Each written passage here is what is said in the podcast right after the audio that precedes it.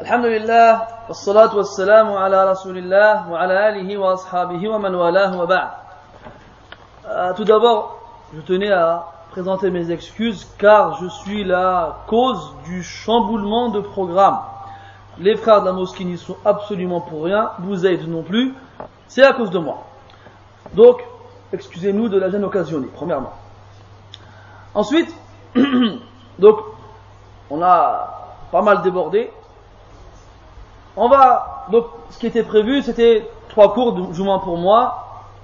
Donc, une lecture dans l'Ibana, des règles dans Al-Jarh wa Ta'dil, et des anecdotes de la vie de Ibn Taymiyyah, qui nous montre comment est-ce qu'il agissait avec les gens de la bid'ah, avec les gens, avec les ennemis, ses ennemis. Après réflexion, il m'est apparu que le sujet concernant le jarh wa ta'dil est assez complexe et demande énormément de précision et d'éclaircissement concernant pas mal de termes propres à la science du hadith. Et si quelqu'un n'a pas été initié au préalable, ça va multiplier le temps par deux. Donc vu que le temps nous fait défaut actuellement, on va donc se contenter de finir la lecture de l'Ibana, enfin les passages qu'on avait sélectionnés, et enchaîner directement avec quelques passages dont, de la vie d'Ibn Taymiyyah, comme je vous l'avais dit. C'est très important aussi. Si personne ne connaissait cela, chose qui devrait être le cas, d'accord On n'en parlerait pas. Mais aujourd'hui, on entend ça la, toute la journée, et tout le monde croit connaître, tout le monde croit l'avoir compris, d'où l'importance et la nécessité d'aborder ce genre de sujet. Mais comme c'est une chose importante et assez, assez complexe, elle demande du temps. Allah Ta'ala, peut-être qu'Allah nous permettra, dans un futur proche ou lointain, d'aborder ce sujet comme il se le doit. Donc je vais juste finir les quelques passages que j'avais choisis dans Al-Ibana et ensuite enchaîner avec Ibn Taymiyyah rahmatullahi alayhi rahmatan wasi'a. Vous avez vu dans cette mosquée, entre autres, et dans d'autres, vous grâce à Allah tabaraka ta'ala, les musulmans qui fréquentent ces lieux-là ont l'énorme privilège d'avoir avec eux des frères sérieux, des frères vertueux, des frères intelligents, des frères raisonnables, des frères qui ont voyagé, qui ont étudié et qui vous transmettent. Et wallah hada fadlun azim. حرم منه الكثير من المسلمين في هذا البلد. C'est un grand bien qu'Allah vous a offert et dont énormément de musulmans sont privés ici en France. Donc, il faut reconnaître à ces personnes le mérite qu'ils ont sur nous, et il faut reconnaître avant cela le bienfait d'Allah Azzawajal pour le remercier. Car très souvent on a, tendance à ne se rendre compte de la grandeur du bienfait seulement au moment où on le perd. Et aussi, ces frères-là, qu'Allah les préserve et les bénisse et les récompense, bien sûr on parle de Kamel et d'Abbas, Allah, qu'on aime beaucoup, eh bien, ils ont aussi donc donné des cours dans lesquels ils ont motivé les frères à étudier à leur tour et à partir à leur tour pour eux aussi revenir et à leur tour donner. Le ilm, c'est en le donnant qu'on le garde. Al-Albiri, rahimahullah, il disait dans son poème, il décrivait la science ainsi. Il disait, هو العذب المهند ليس ينبو تصيب به مقاتل من أردت وكنز لا تخاف عليه لصا. خفيف الحمل يوجد حيث كنت يزيد بكثرة الإنفاق منه وينقص إن به كفا شددت. إلى آخره. يجي لا سيونس c'est une épée tranchante qui ne rate jamais sa cible. Avec elle tu assassines qui tu veux. Ça veut dire quoi? C'est-à-dire que tu as les arguments te permettant de remporter n'importe quel débat. Et personne ne te résiste. Après, il dit, c'est un trésor pour lequel tu ne crains pas la main des voleurs. Il est léger à porter, il te suit où que tu ailles. Après, il dit, plus tu en dépenses, et plus il grandit. Et plus tu le retiens, et plus il diminue. Donc, al-ilm, c'est en le donnant qu'on le garde. Donc oui, vous partez étudier la science, masha'Allah. Quand vous revenez, donnez-la. Sinon, vous allez la perdre, cette science-là. Et une chose qui motive les tullab, les étudiants, c'est la parole du cheikh ici, hafidahullah.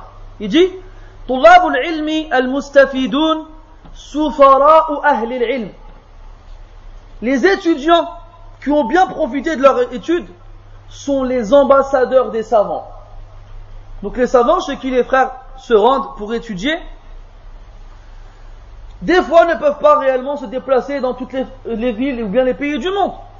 Eh bien, leurs étudiants qui partent et qui dans ces pays-là ou dans ces villes-là, ils sont tels des ambassadeurs, des ambassadeurs pardon, pour eux. Il dit, حفظه خير من شارك العلماء في نشر العلم وتبليغه وإسماع الناس إياه هم طلاب العلم النبلاء لأن طلاب العلم يستطيعون أن يصلوا إلى ما لم يصل إليه العلماء من أماكن ومن عموم الناس. ويوفق الله منهم من يوفق فيفهم الدعوة إلى الله ويصير مرجعا للناس في الأماكن النائية ومقدما في ومقدما فيهم. يجي حفظه الله. Les meilleures personnes qui ont assisté les savants, dans le fait de transmettre la science, de la répandre ou de la faire écouter aux gens, sont les étudiants en sciences intelligents, un nubala. Pourquoi? Les étudiants sont capables d'atteindre des endroits et des populations que certains savants ne peuvent pas atteindre. Et quand Allah ta'ala il accorde la bonne compréhension de la da'wah aux étudiants, eh bien, ils deviennent des références pour les gens. Et c'est eux qu'on met en avant chez ces mêmes personnes.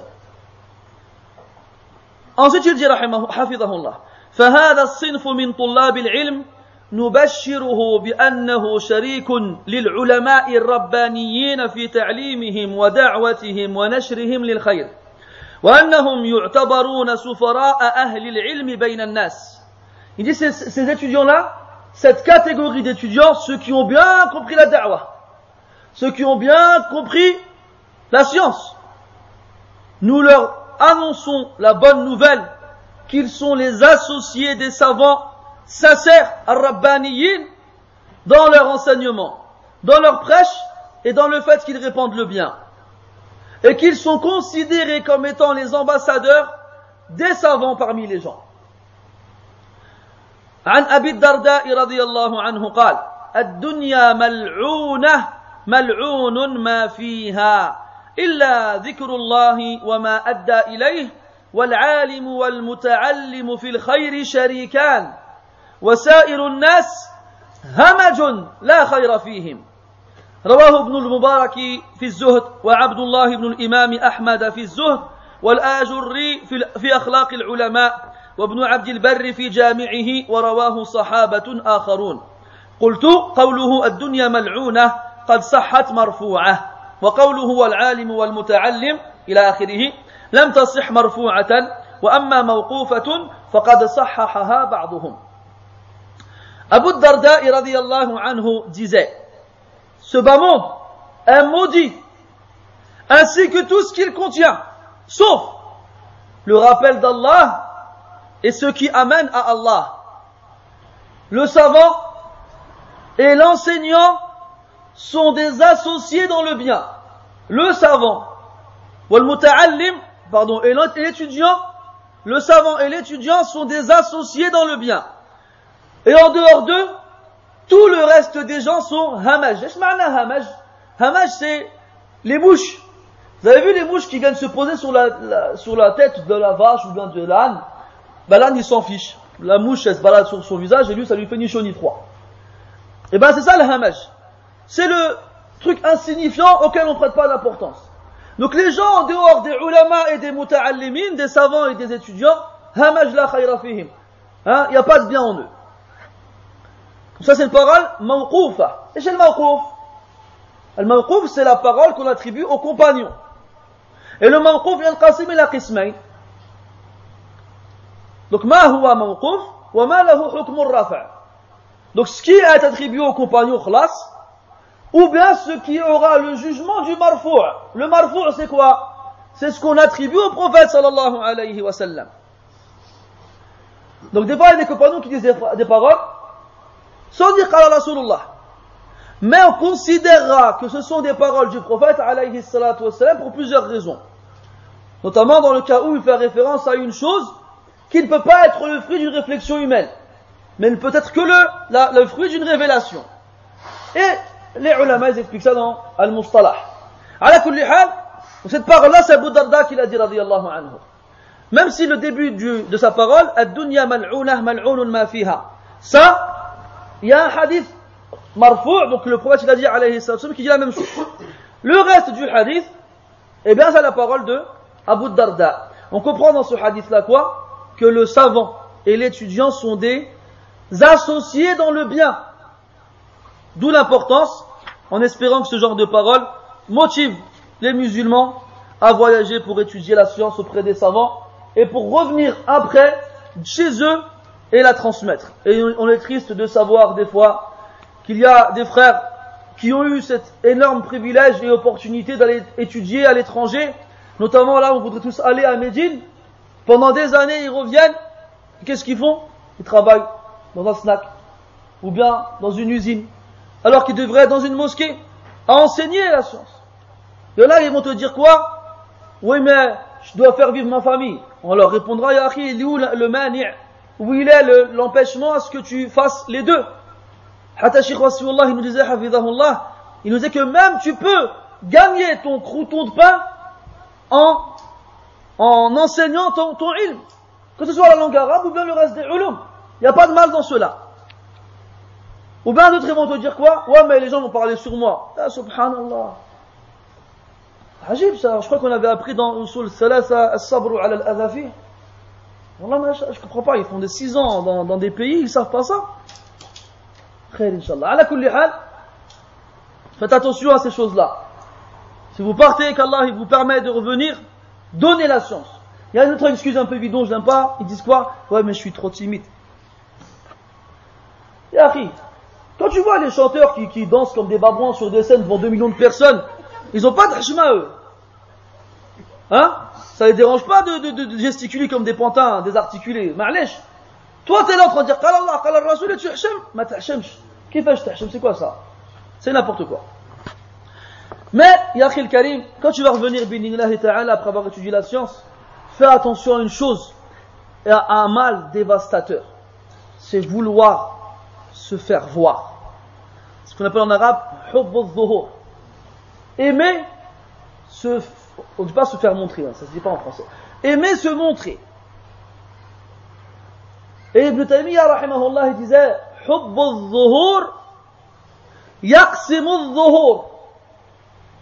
Aimer se montrer, ça détruit les dos.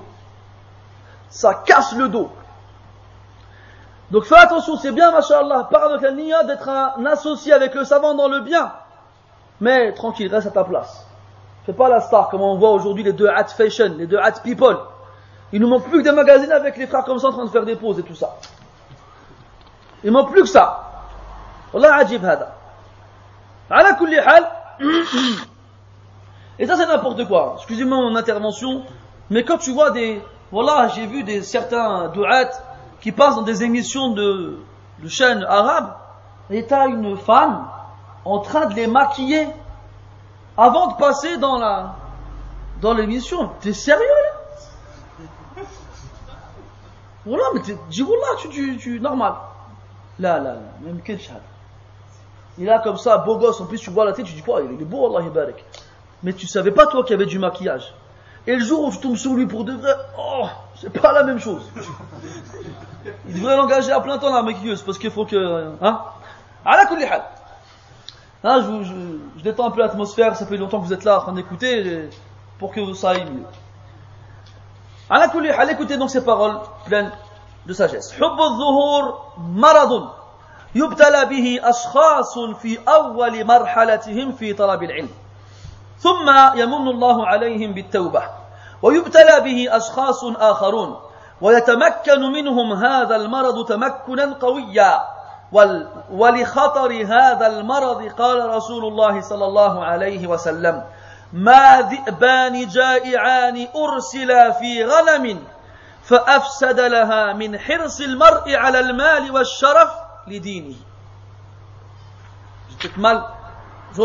ما ذئبان جائعان أرسل في غنم بأفسد لها بأفسد لها عفوا من حرص المرء على المال والشرف لدينه.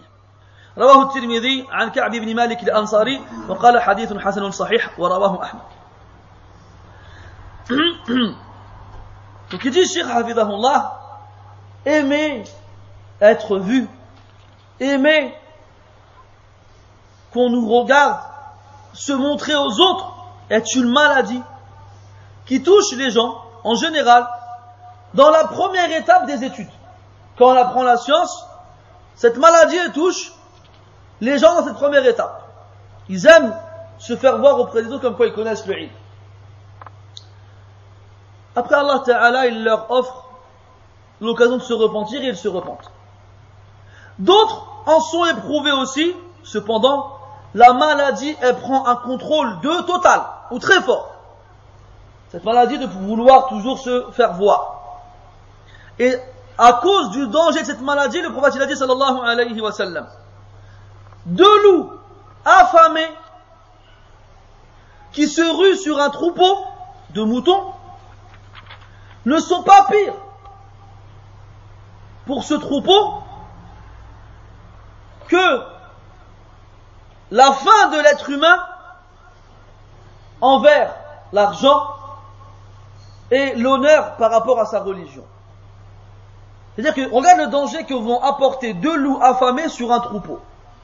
Le troupeau va sentir en danger. Eh bien, le danger que ce troupeau va ressentir à l'égard de ces deux loups n'est pas pire que le danger devant lequel l'être humain se trouve, lorsque il fait tout son possible pour avoir de l'argent, ou bien pour obtenir de l'honneur par sa religion. Donc c'est très dangereux de vouloir acquérir, obtenir, atteindre un honneur par sa religion. وقال سفيان الثوري رحمه الله كنت أتمنى الرياسة وأنا شاب وأرى الرجل عند السارية يفتي فأغبطه فلما بلغتها عرفتها Soufiane al-Thawri rahimahullah disait lorsque j'étais jeune je voulais atteindre le summum et lorsque je voyais un homme adossé à un pilier dans la mosquée en train de faire des fatwas, je l'enviais. Mais lorsque j'ai atteint cette place, j'ai compris cette place. Lorsque j'ai atteint cette place, j'ai compris cette place. là, on comprend à travers la parole de Soufiane, que cette chose de vouloir être en haut, de vouloir être meilleur que les autres, c'est une chose qui touche, tout le monde, même les meilleurs. Mais on a dit qu'Allah Ta'ala, par il purifie le cœur de l'homme et il s'en débarrasse mais il y en a qui n'arrivent pas à s'en débarrasser. الفضيل بن عياض رحمه الله يقول ما من أحد أحب الرياسة إلا حسد و... إلا حسد وبغى وتتبع عيوب الناس وكره أن يذكر أحد بخير. الفضيل رحمه الله dit Il n'y a pas une personne qui a voulu être le plus haut, le meilleur, sans qu'il ne devienne jaloux et envieux, et qu'il ne dépasse les limites, et qu'il ne recherche les défauts des autres, et qu'il déteste que quelqu'un d'autre que lui soit évoqué en bien. Ah, il y a d'autres paroles que Sheikh ramène. Après, il conclut en disant فيا أيها الطالب وطن نفسك على التواضع فهو من أجل العبادات التي يتغذى بها قلبك فلو ذاق قلبك طعم التواضع لما قبل مرض الكبر والعجب والغرور بل لفر منها واستعان بمولاه العزيز الحميد أن يصونه من كل آفة ومرض. ولتأخذ بحديث الرسول صلى الله عليه وسلم في المحافظة على التواضع. فعن أبي هريرة رضي الله عنه أن رسول الله صلى الله عليه وسلم قال ما نقصت صدقة من مال. وما زاد الله عبدا بعفو إلا عزا وما تواضع أحد لله إلا رفعه الله رواه أخرجه مسلم والترمذي وأحمد Ô toi l'étudiant, impose à ton âme la modestie et habitue-la à celle-ci. Car sache que la modestie fait partie des plus grandes adorations avec lesquelles tu vas nourrir ton cœur. Si ton cœur goûte à la saveur de la modestie, jamais il n'acceptera la maladie de l'orgueil, de l'autosatisfaction et d'être trompé par soi-même.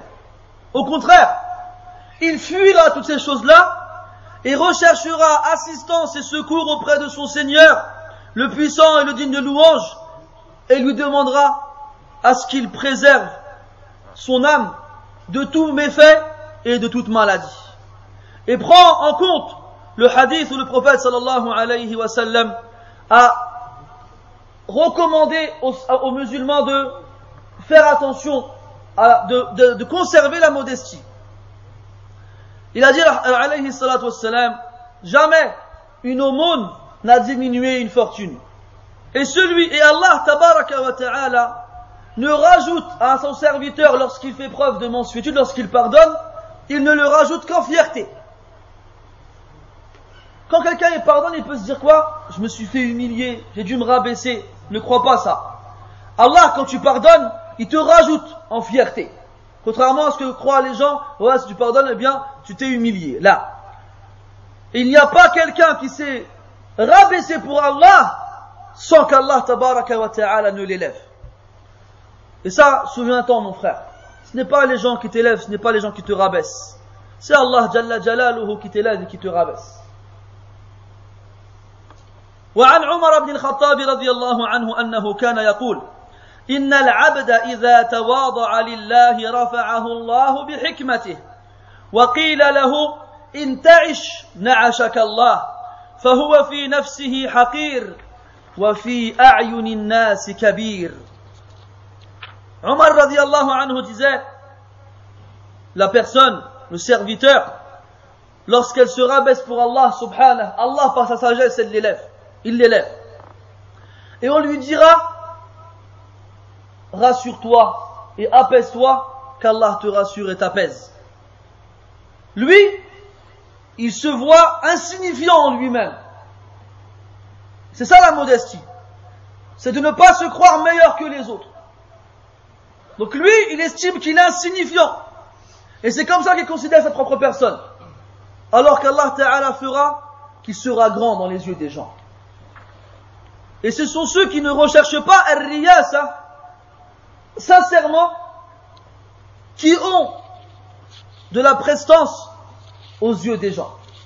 وعن كعب الأحبار كعب الأحبار أنه قال لرجل رآه يتتبع, يتتبع الأحاديث أو يتتبع الأحاديث اتق الله وارضى بالدون وارضى بالدون من المجلس ولا تؤذي أحدا فإنه لو ملأ علمك ما بين السماء والأرض مع العجب, مع العجب ما زادك الله به إلا سفالا ونقصانا. كعب الأحبار رحمه الله a vu un homme qui recherchait les hadiths. كان شديد الطلب. Il, cherchait beaucoup les hadiths pour les apprendre et les connaître. Alors il lui a fait une recommandation. Il lui a dit, crains Allah. Et satisfais-toi des assises, même les plus basses à tes yeux. Ne recherche pas les assises des rois et des, gouverneurs. Et contente-toi de t'asseoir avec hein, comme ils disent les, les, euh, les, avec les gens, on va dire classiques. Comment? Oui, mais les, on dit les petites gens, on dit un truc comme ça. Les petites gens, voilà. Ça, des fois, ça marche bien. Après, il dit, et ne fait de tort à personne.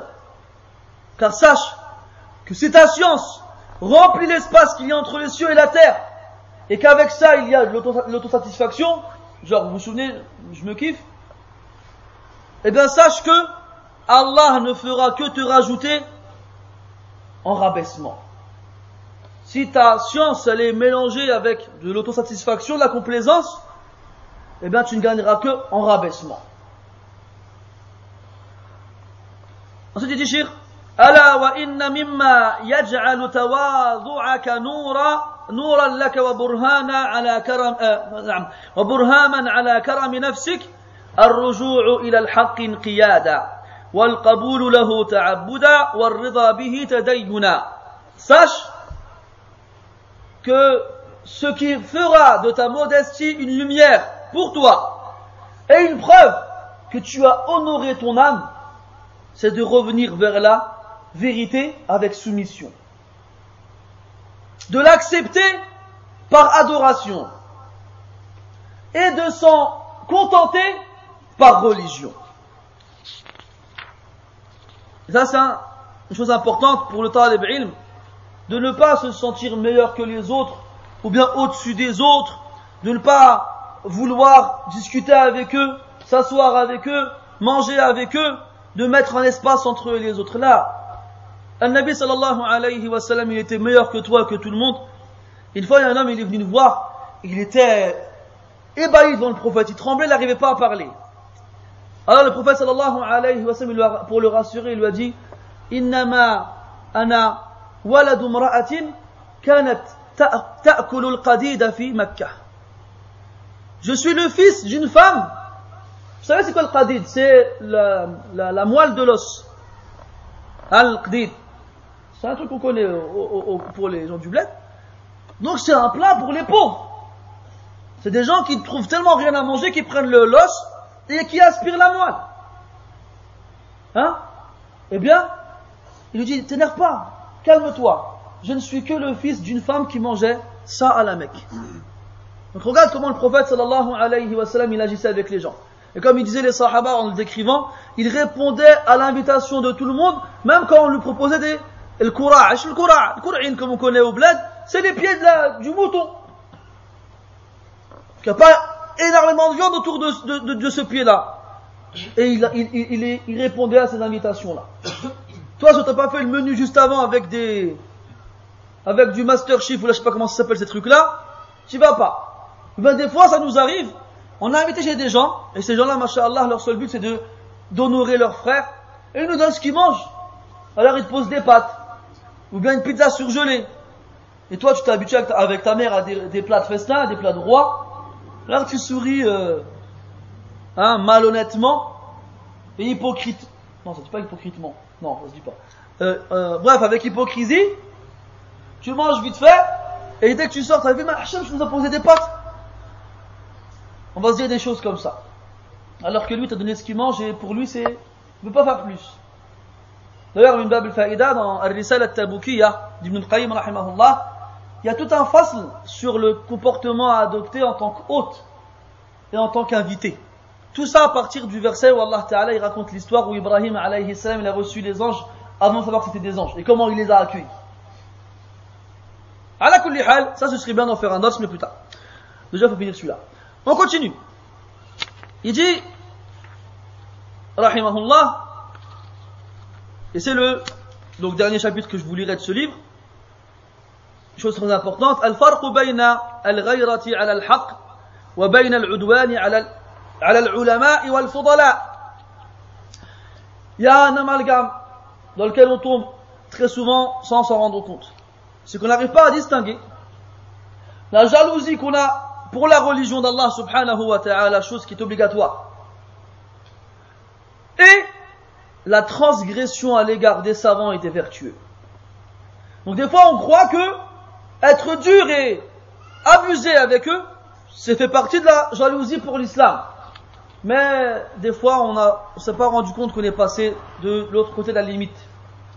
Il dit حفظه الله الغيرة على الحق مطلب شرعي لكن يحصل الخلط بين الغيرة على الإسلام وبين البغي على علماء السنة فيجعل البغي فيجعل البغي المذكور أنه غيرة على الإسلام Donc, avoir de la jalousie envers la vérité est demandé de façon religieuse. Cependant, il arrive l'amalgame, il arrive qu'on mélange entre cette jalousie religieuse et l'abus, l'agression, la transgression envers les savants de la sunna. Ce qui fait que des fois cette transgression, citée précédemment, est prise pour de la jalousie religieuse. فأقول لا تتحقق الغيرة على الإسلام إلا بالغيرة على حملته لأنه لا يعرف إلا بهم. فالتكلم فيهم مناقض للغيرة المعتبرة. ومن أصول أهل السنة عدم القدح في صحابة رسول الله صلى الله عليه وسلم لتزكية الله ورسوله لهم. وهكذا القول في أهل العلم الذين عرفوا بلسان صدق عرفوا بلسان صدق في الأمة وبتقوى واتباع لمنهاج النبوة. فقد عدل فقد عدلهم الله ورسوله جملة وجعلهم الله واسطة بينه وبين عباده وجعلهم حجة على الناس. فلا يقال في الطاعن فيهم إنه غيور على الإسلام بل يقال إنه بطعنه فيهم معرض نفسه لحرب الله. قال الله في الحديث القدسي من عاد لي من عادى لي وليا فقد آذنته بالحرب رواه البخاري Cheikh dit la jalousie religieuse ne sera concrétisée que par la jalousie pour les porteurs de la religion, les savants. Pourquoi Parce que la religion n'est connue qu'à travers eux. Donc le fait de parler sur eux est contradictoire à la jalousie réelle envers l'islam. Et parmi les fondements des gens de la sunna, le fait de ne pas critiquer les compagnons du prophète sallallahu alayhi wa sallam. Pourquoi? Parce qu'Allah tabaraka wa ta'ala et le prophète sallallahu alayhi wa sallam ont fait leurs éloges. il en est de même pour les gens de science, qui sont connus pour leur véracité dans la communauté, leur piété et, le fait qu'ils suivent la voie prophétique. Allah Jalla Jalaluhu et son prophète sallallahu alayhi wa sallam les ont donc ont fait leurs éloges de façon générale. Et Allah Jalla Jalaluhu a fait d'eux l'intermédiaire entre lui et entre ses serviteurs. Et il a fait d'eux un argument pour les gens. Donc on ne dit pas à celui qui aura critiqué les savants qu'il est jaloux pour l'islam. On lui dira qu'en critiquant les savants, il, il s'est exposé à une guerre avec Allah subhanahu. Car Allah dit dans le hadith al-Qudusi, celui qui prend comme ennemi un de mes alliés, eh bien, je lui déclare la guerre. وأيضا الحط من قدر من قدر أهل العلم فتح باب لعدم قبول علمهم وعدم الرجوع إليهم وبالتالي يعلو الباطل على الحق وينتشر بين المسلمين ويصول المبتدع ويجور Aussi, le fait de dénigrer la valeur des savants ouvre la porte vers le fait qu'on n'acceptera pas leur science et vers le fait qu'on ne retournera plus vers eux. Et, et donc par la suite, automatiquement, automatiquement, eh bien le faux aura le dessus sur, le, sur la vérité et se répandra parmi les musulmans et alors les innovateurs auront le pouvoir et seront partout. وأيضا القدح في علماء أهل السنة علامة كبيرة من علامات أهل البدع والتحزب فمن طعن فيهم ممن ظاهره السنة فلا أقل أنه واقع, واقع في التشبه بهم Aussi le fait de critiquer les savants de la sunna est une preuve, une grande preuve qui caractérise, caractérise les gens de l'innovation, ainsi que, du, ainsi que les, secta, les sectaires. Donc celui qui critique les savants de la sunna, alors qu'en apparence il fait partie des gens de la sunna, qu'il sache qu'au minimum, il aura une ressemblance avec les gens de la bid'ah. وأيضا لا يشاء ملبس أن يطعن في أهل الحديث بدعوى أنه غيور على الإسلام إلا فعل فالسير المذكور لا يسكت عنه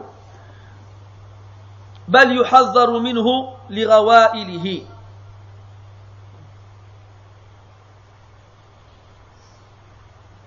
Donc il y a des gens qui sont trompés et qui prétendent que dans la critique qu'ils ont envers les savants de l'islam, ils montrent et manifestent leur jalousie religieuse. En général, c'est ça qui les pousse à agir ainsi. Donc ces gens-là, on ne doit pas rester silencieux par rapport à eux. Mais on doit mettre en garde contre cette façon d'agir, parce que des fois c'est, comment dirais-je, c'est une, euh, une subtilité entre les deux choses que très peu de gens arrivent à déterminer. Donc voici pour les chapitres de l'Ibana que je voulais vous lire. Et il reste encore énormément de passages de ce livre qui méritent énormément d'attention de notre part. Et je vous invite, je répète, à lire ce livre et à vous le procurer. Et si vous ne pouvez pas le lire, alors allez voir des gens qui savent lire l'arabe et lisez-le avec eux. Vous en tirerez énormément de profit. On entend tout le temps, mashallah, les frères de la salafiyya, hafidahumullah, on les entend toujours, toujours dire Al-Minhaj, Al-Minhaj, Al-Minhaj, Al-Minhaj. ils ont raison, taïb. Et très souvent, les frères, ils répètent le Minhaj, le Minhaj, le Minhaj, le Minhaj. Mais des fois,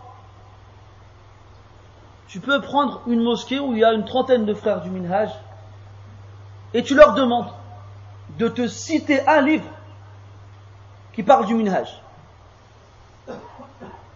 Qui peut me citer ici un livre qui parle du Minhaj? Matachmosh, je ne pas vous manger, même si j'ai un petit peu faim là. Oh bah non, ah, Hachem Tosi. En dehors de l'Ivan, un autre. J'ai pas entendu c'est quoi le titre du livre?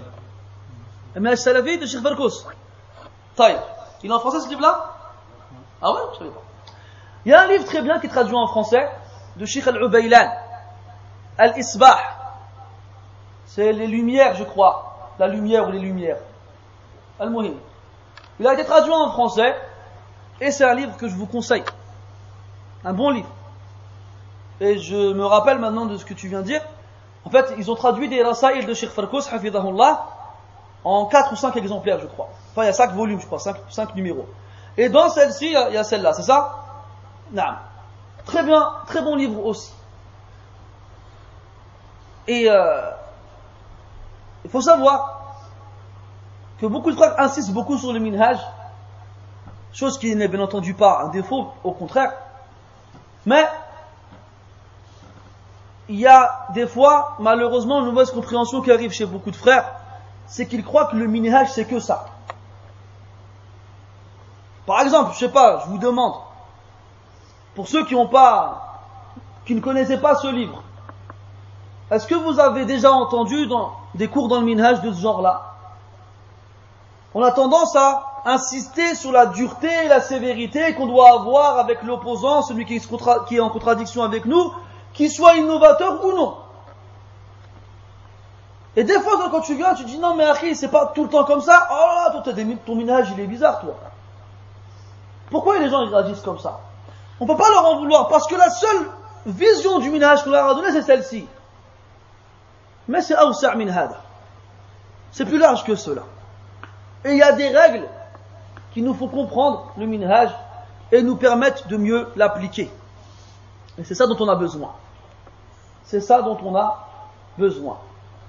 Et on espère, Inch'Allah Ta'ala, avec le temps que ces masaïl-là, ces questions qu'on a traitées, et d'autres, deviennent plus claires, plus claires pardon, pour la plupart des gens, et soient mieux comprises. Maintenant, je vous avais parlé d'Ibn Taymiyyah, rahimahullah. Et des fois, Wallah, quand je vois comment Ibn Taymiyyah, rahimahullah, il était, je me demande s'il avait vécu à notre époque, c'est justement, il ne serait pas passé à la moulinette chez les, les snipers du minhaj? Parce que des fois, nous, on ne fait pas le dixième de ces choses-là. Et on en prend pour notre matricule. Donc j'aimerais que vous, que vous écoutiez attentivement Comment Ibn Taymiyyah était avec les innovateurs Question. Ibn Taymiyyah ne connaît pas Minhaj Salafi? il applique moins que nous peut-être. Pardon? J'ai pas compris. Ah, il était trop light dans son minhaj. Eh bien écoutez, Ibn Taymiyyah il avait une règle générale dans l'indulgence. Quelle était-elle? Il disait rahimahullah ahlaltu kulla muslimin an idha'ihi li. Moi j'ai libéré tous les musulmans qui m'ont fait du mal. Libéré quoi? De toute remontrance de ma part devant Allah Azza wa Il disait aussi avec ses ennemis, hein. écoutez comment il parlait à ses ennemis, rahimahullah. من ضاق صدره عن مودتي وقصرت يده عن معونتي كان الله في عونه وتولى جميع شؤونه وإن كل من عاداني وبالغ في إيذائي لا كدر الله سفو أوقاته ولا أراه مكروها في حياته وإن كل من فرش الأشواك في طريقي وضيق علي السبل ذلل الله له كل طريق وخالفه النجاح والتوفيق الله أكبر Il disait, celui dont la poitrine se, se resserre à l'idée de m'aimer. Et qui a la, la main trop courte pour m'aider. Qu'Allah l'aide et l'assiste dans toutes ses affaires. Et que toute personne qui, m'a pris comme ennemi et qui a exagéré dans son agression à mon égard, qu'Allah ne tarisse pas la pureté de, de son temps et qu'il ne lui fasse jamais voir une chose détestable dans sa vie. Et toute personne, alors le somme, qui a, euh, comment on pourrait dire, euh, farracha, hein? Bien, barakallahu Toute personne qui a étalé sur ma voie des épines, des piquants,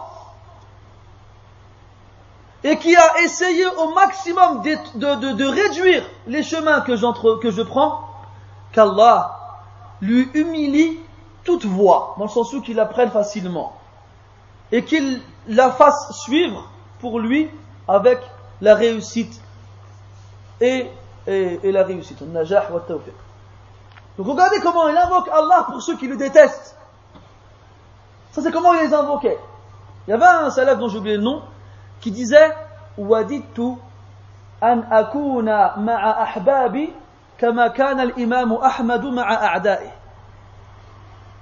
Il disait j'aurais aimé être avec mes amis, mes alliés, comme l'imam Ahmad était avec ses ennemis. Donc là, vous pouvez me dire, ouais, mais c'est facile à, hein, à prétendre ces phrases-là, ces mots-là. Comment est-ce qu'Ibn Taymiyyah, rahimahullah, mettait en pratique ces paroles? Ibn Taymiyyah, rahimahullah, a écrit une lettre, euh, pardon, un épître, un mot bien, un opuscule. Vous ne connaissez pas celle-là. Un petit livre, tranquille, qu'il a intitulé Al-Istirafa, donc le fait de demander le secours. C'était un épître, un petit livre qui avait pour but de prouver et de mettre en évidence le jugement du fait de demander le secours. Et ça avait aussi pour but de répondre à des égarements et des erreurs d'autres savants qui ont mal compris ce procédé-là. D'ailleurs, les savants qui n'étaient pas d'accord avec lui auraient dû lui répondre de la même façon. Il a écrit un livre où il prouve que ça doit être comme ci et comme ça, alors que à leur tour, s'ils ne sont pas d'accord, qu'ils écrivent un livre où ils prouvent le contraire. Mais ils n'ont pas agi ainsi. Qu'est-ce qu'ils ont fait? Ils l'ont pris comme le pire des ennemis. Il y avait un shir soufi, hein. c'était un soufi, écoutez bien, faut pas dire non, c'était un soufi. Il s'appelait Ali al-Bakri. Comment est-ce qu'il a répliqué à Ibn Taymiyyah lorsqu'il a écrit ce livre? Il l'a taxé de mécréance. Et il l'a exclu de, la, religion musulmane. Mais c'est pas arrêté là. Il, il, a agressé verbalement et physiquement Ibn Taymiyyah rahimahullah. Et il a même encouragé les gens à agresser Ibn Taymiyyah rahimahullah. et il insultait et il mentait sur lui et il a akhiri. Il a même été voir Ad-Dawla, hein, le gouvernement, pour se venger de lui. Et ce shir-là, là, Sofi, Ali al-Bakri, était un des pires soufis dans la haine qu'il avait envers Ibn Taymiyyah, rahimahullah. En 707, donc après que ce livre-là fut écrit par Ibn Taymiyyah, rahimahullah, certains des soufis ont demandé au gouverneur de chasser Ibn Taymiyyah de là-bas. Mais lui, Ali al-Bakri, il a dit non. Il a demandé carrément à ce qu'il soit tué et à ce que son sang soit versé. Quatre ans plus tard, en 711, un des les moutons de ces gourous soufis ont tellement été influencés par leur shirk qu'ils ont qu'ils ont suivi Ibn Taymiyyah jusqu'à ce qu'ils s'isolent avec lui dans un endroit vide et ils le frappèrent. Et une autre fois, Ali al-Bakri a réussi à s'isoler avec lui et lui a sauté dessus, l'a frappé jusqu'à lui déchirer ses vêtements. Et les gens, ils assistent à cette scène et ils voient Ibn subir cette, cette agression, ils peuvent pas supporter ça. Ils connaissent Ibn Taymiyyah, ils savent c'est qui comme homme. Alors ils se rangent de leur côté. Et ils ont demandé au gouvernement d'assigner Ali al-Bakri en justice. Qu'est-ce qu'il a fait? Il s'est sauvé. Il s'est sauvé. Et il s'est caché. Et à cause de ce qu'il a fait lui, il y avait la fitna dans, la vie. Les pros, Ali al-Bakri, et les pros, Ibn Taymiyyah. Et il y avait une fitna pas possible dans la vie.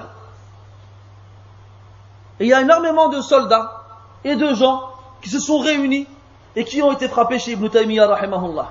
Ils lui ont dit quoi? On vient à ton secours et on va te permettre de te venger.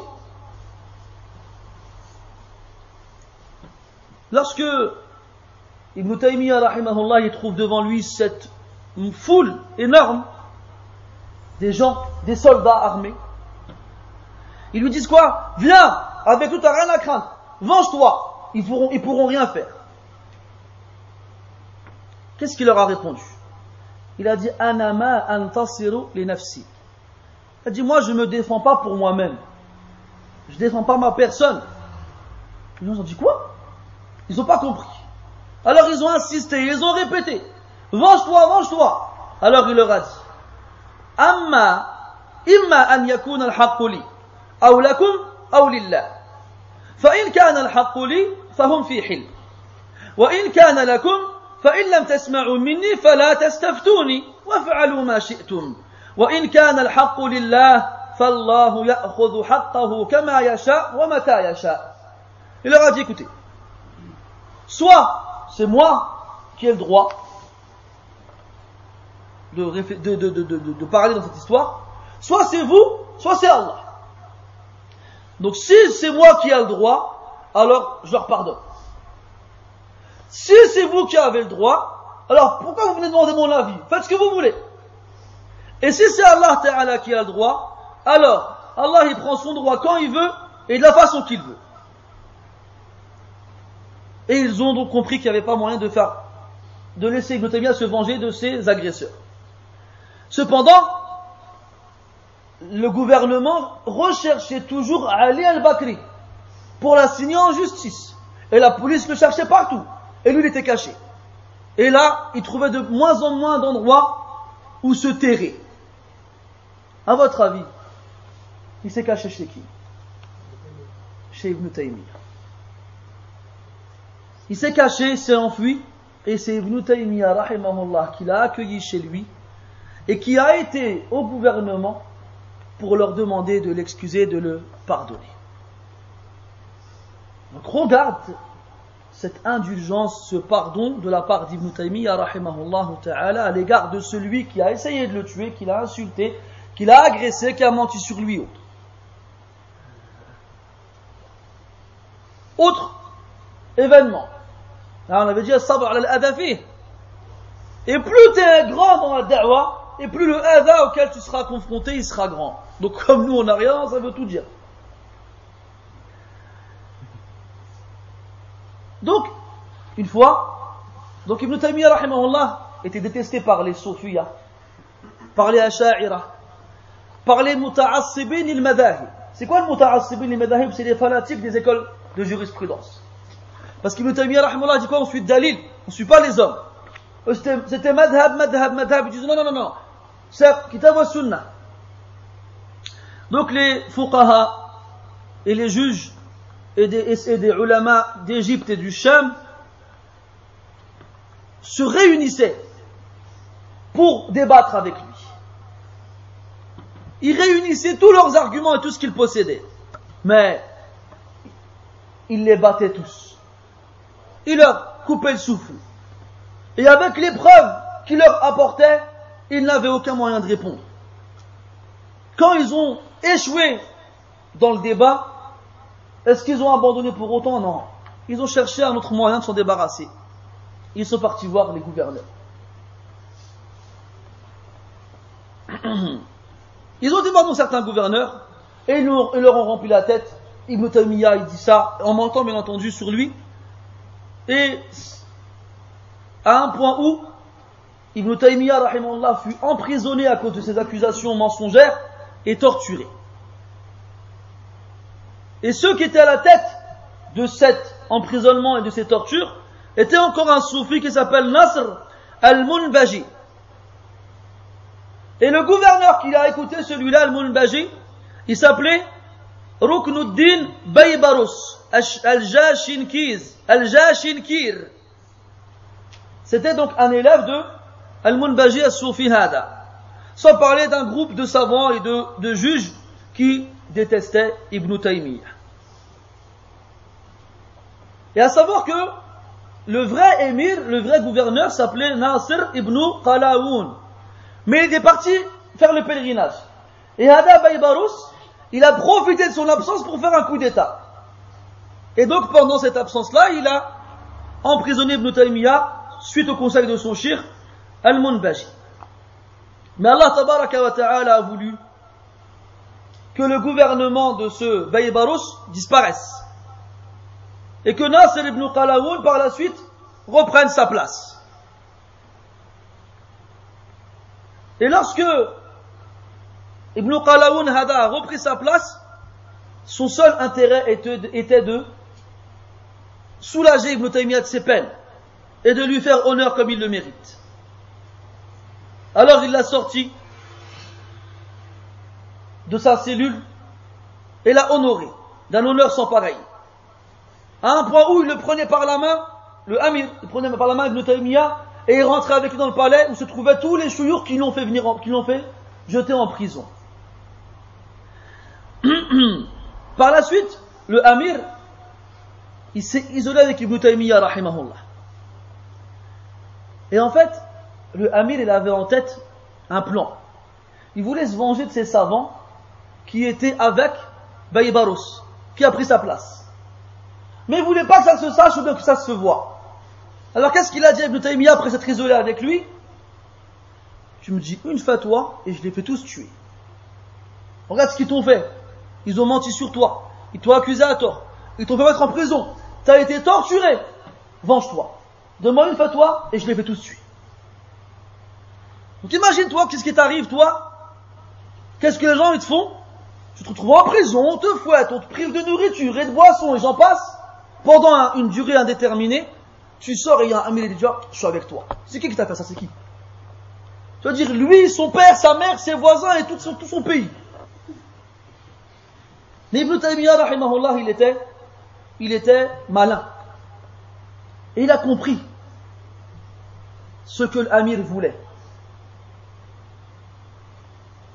Alors, qu'est-ce qu'il a fait Ibn Taymiyyah rahimahullah Il s'est mis à parler de ces savants-là en bien.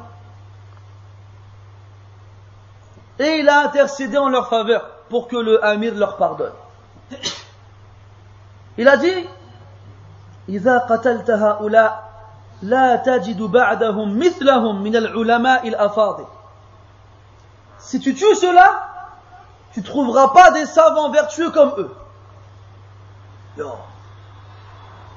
Aujourd'hui, on aurait dit quoi Oh là là, lui, ce minhaj, il est bizarre. C'est des soufis qui c'est des grands savants vertueux.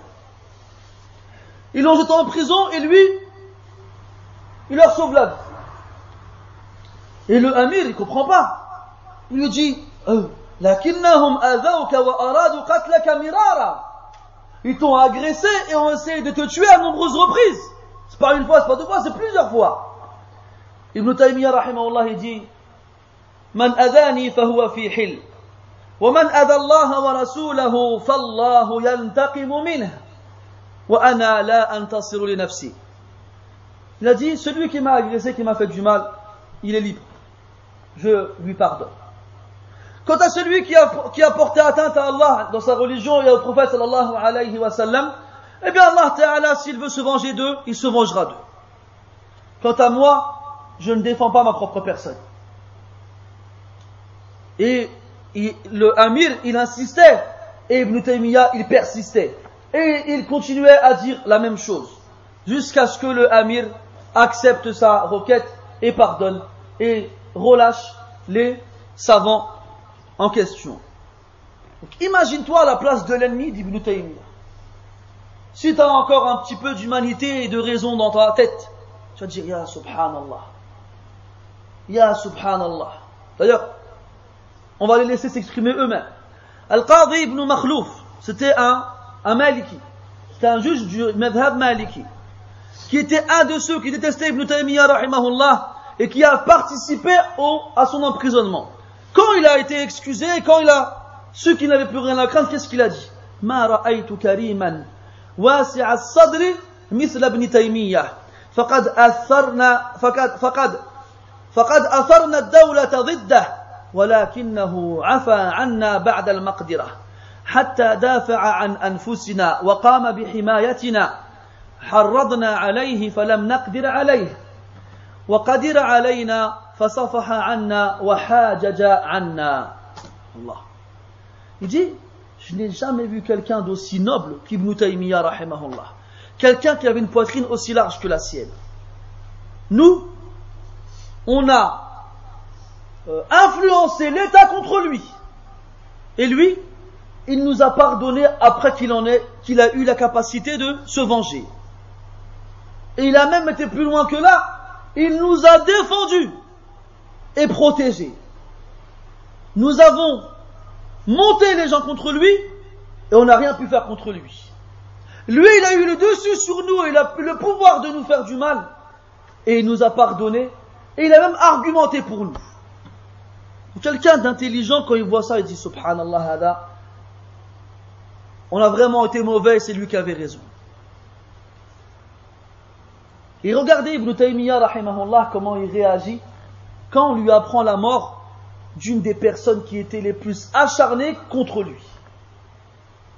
Donc imagine-toi quelqu'un, tu sais, qui ment sur toi tous les jours et qui t'insulte et qui te fait des problèmes et qui... Il meurt. Tu vas dire enfin, alhamdulillah, sujoud ça, euh, sujoud euh, shukr, sujoud shukr. C'est prosternation de remerciement. Ibn Taymiyyah, rahimahullah, ça se passait pas comme ça.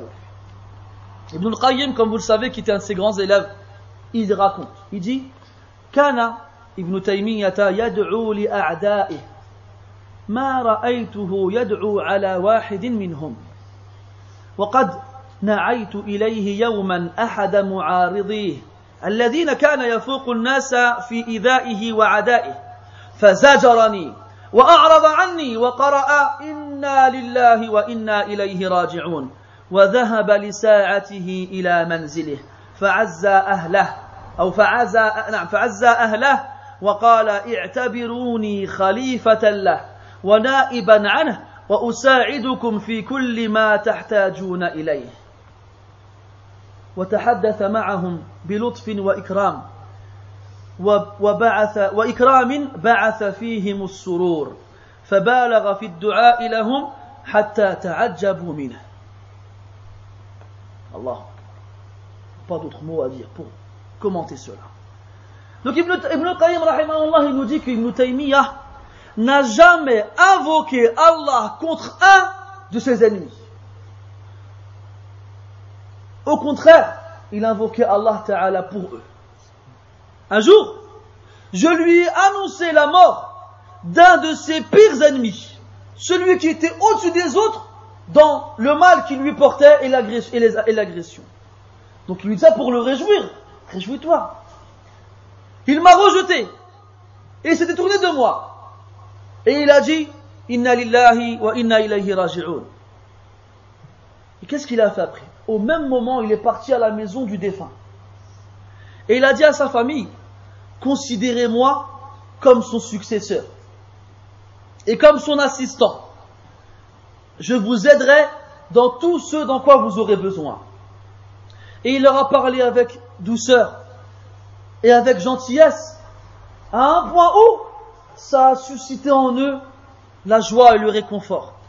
Et il a commencé, il a invoqué Allah pour le défunt de façon et pour eux tellement qu'ils s'en sont étonnés. Il dit, ah, nos familles, il ne faut pas de A comme nous, comme lui pour nous.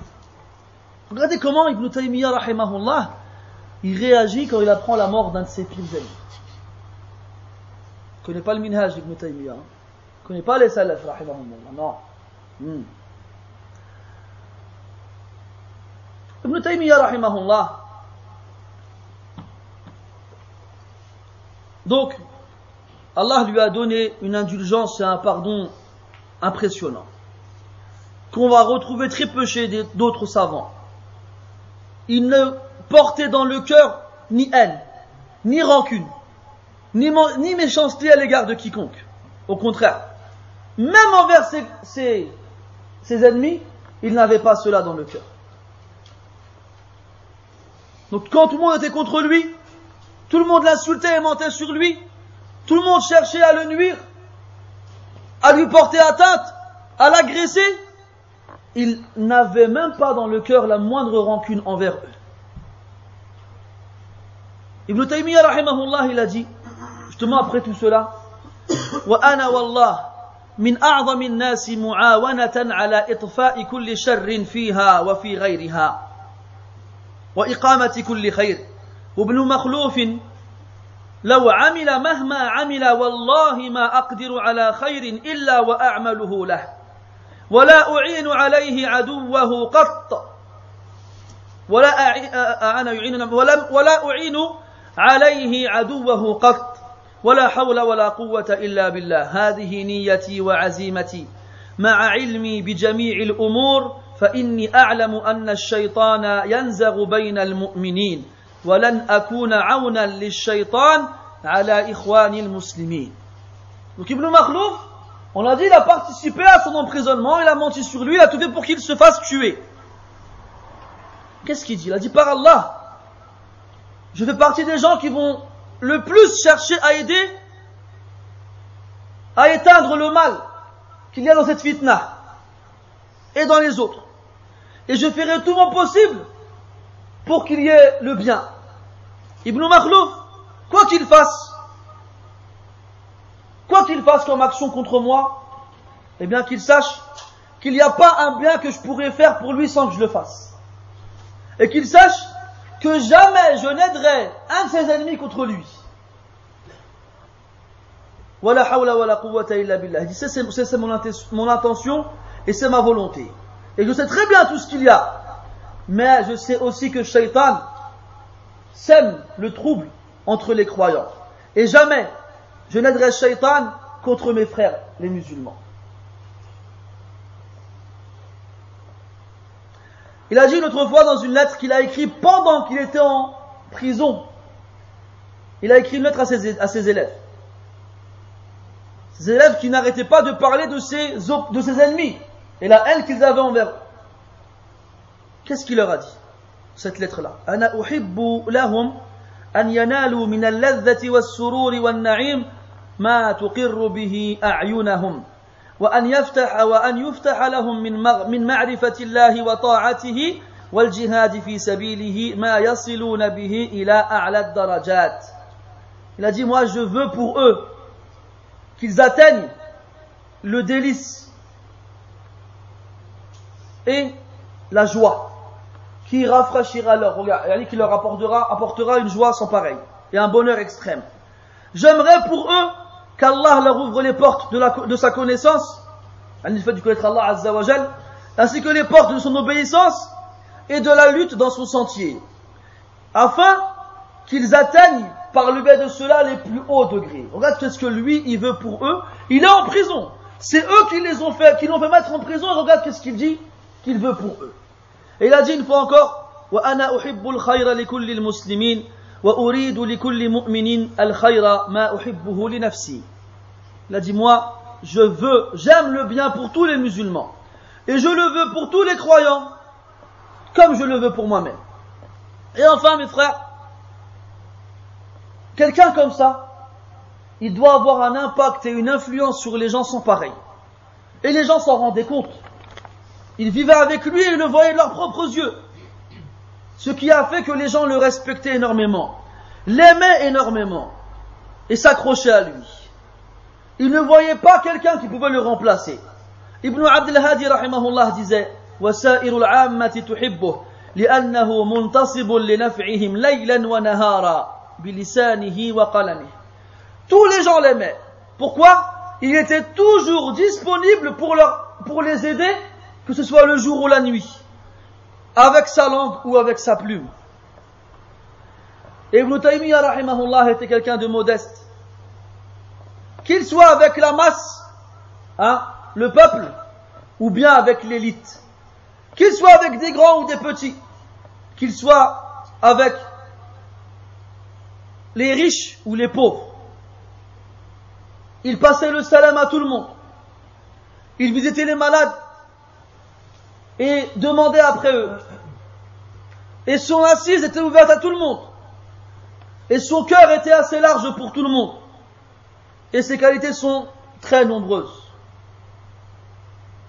Al-Hafiz ibn Fadlillah al-Amri, qui a vécu l'époque d'Ibn Taymiyyah rahimahullah, disait كانت تأتيه القناطير المقنطرة من الذهب والفضة والخيل المسومة والأنعام والحرف والحرف فيهب ذلك بأجمعه ويضعه عند أهل الحاجة في موضعه.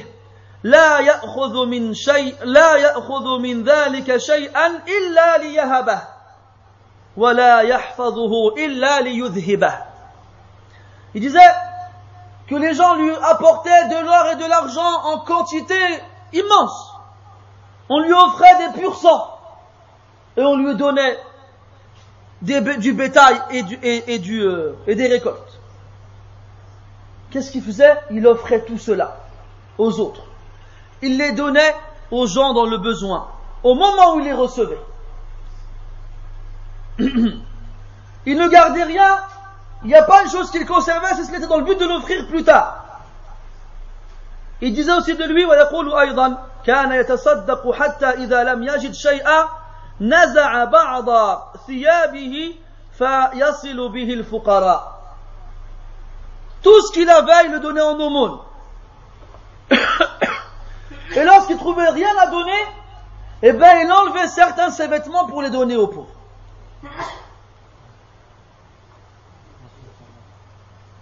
Parmi ceux qui l'ont côtoyé, il y en a qui ont dit كان يتفضل من قوته الرغيف والرغيفين فيؤثر على ذلك فيؤثر بذلك على نفسه quand on lui ramenait sa nourriture eh bien il prenait un pain ou deux qu'il allait donner aux pauvres et des fois il préférait les autres sur lui-même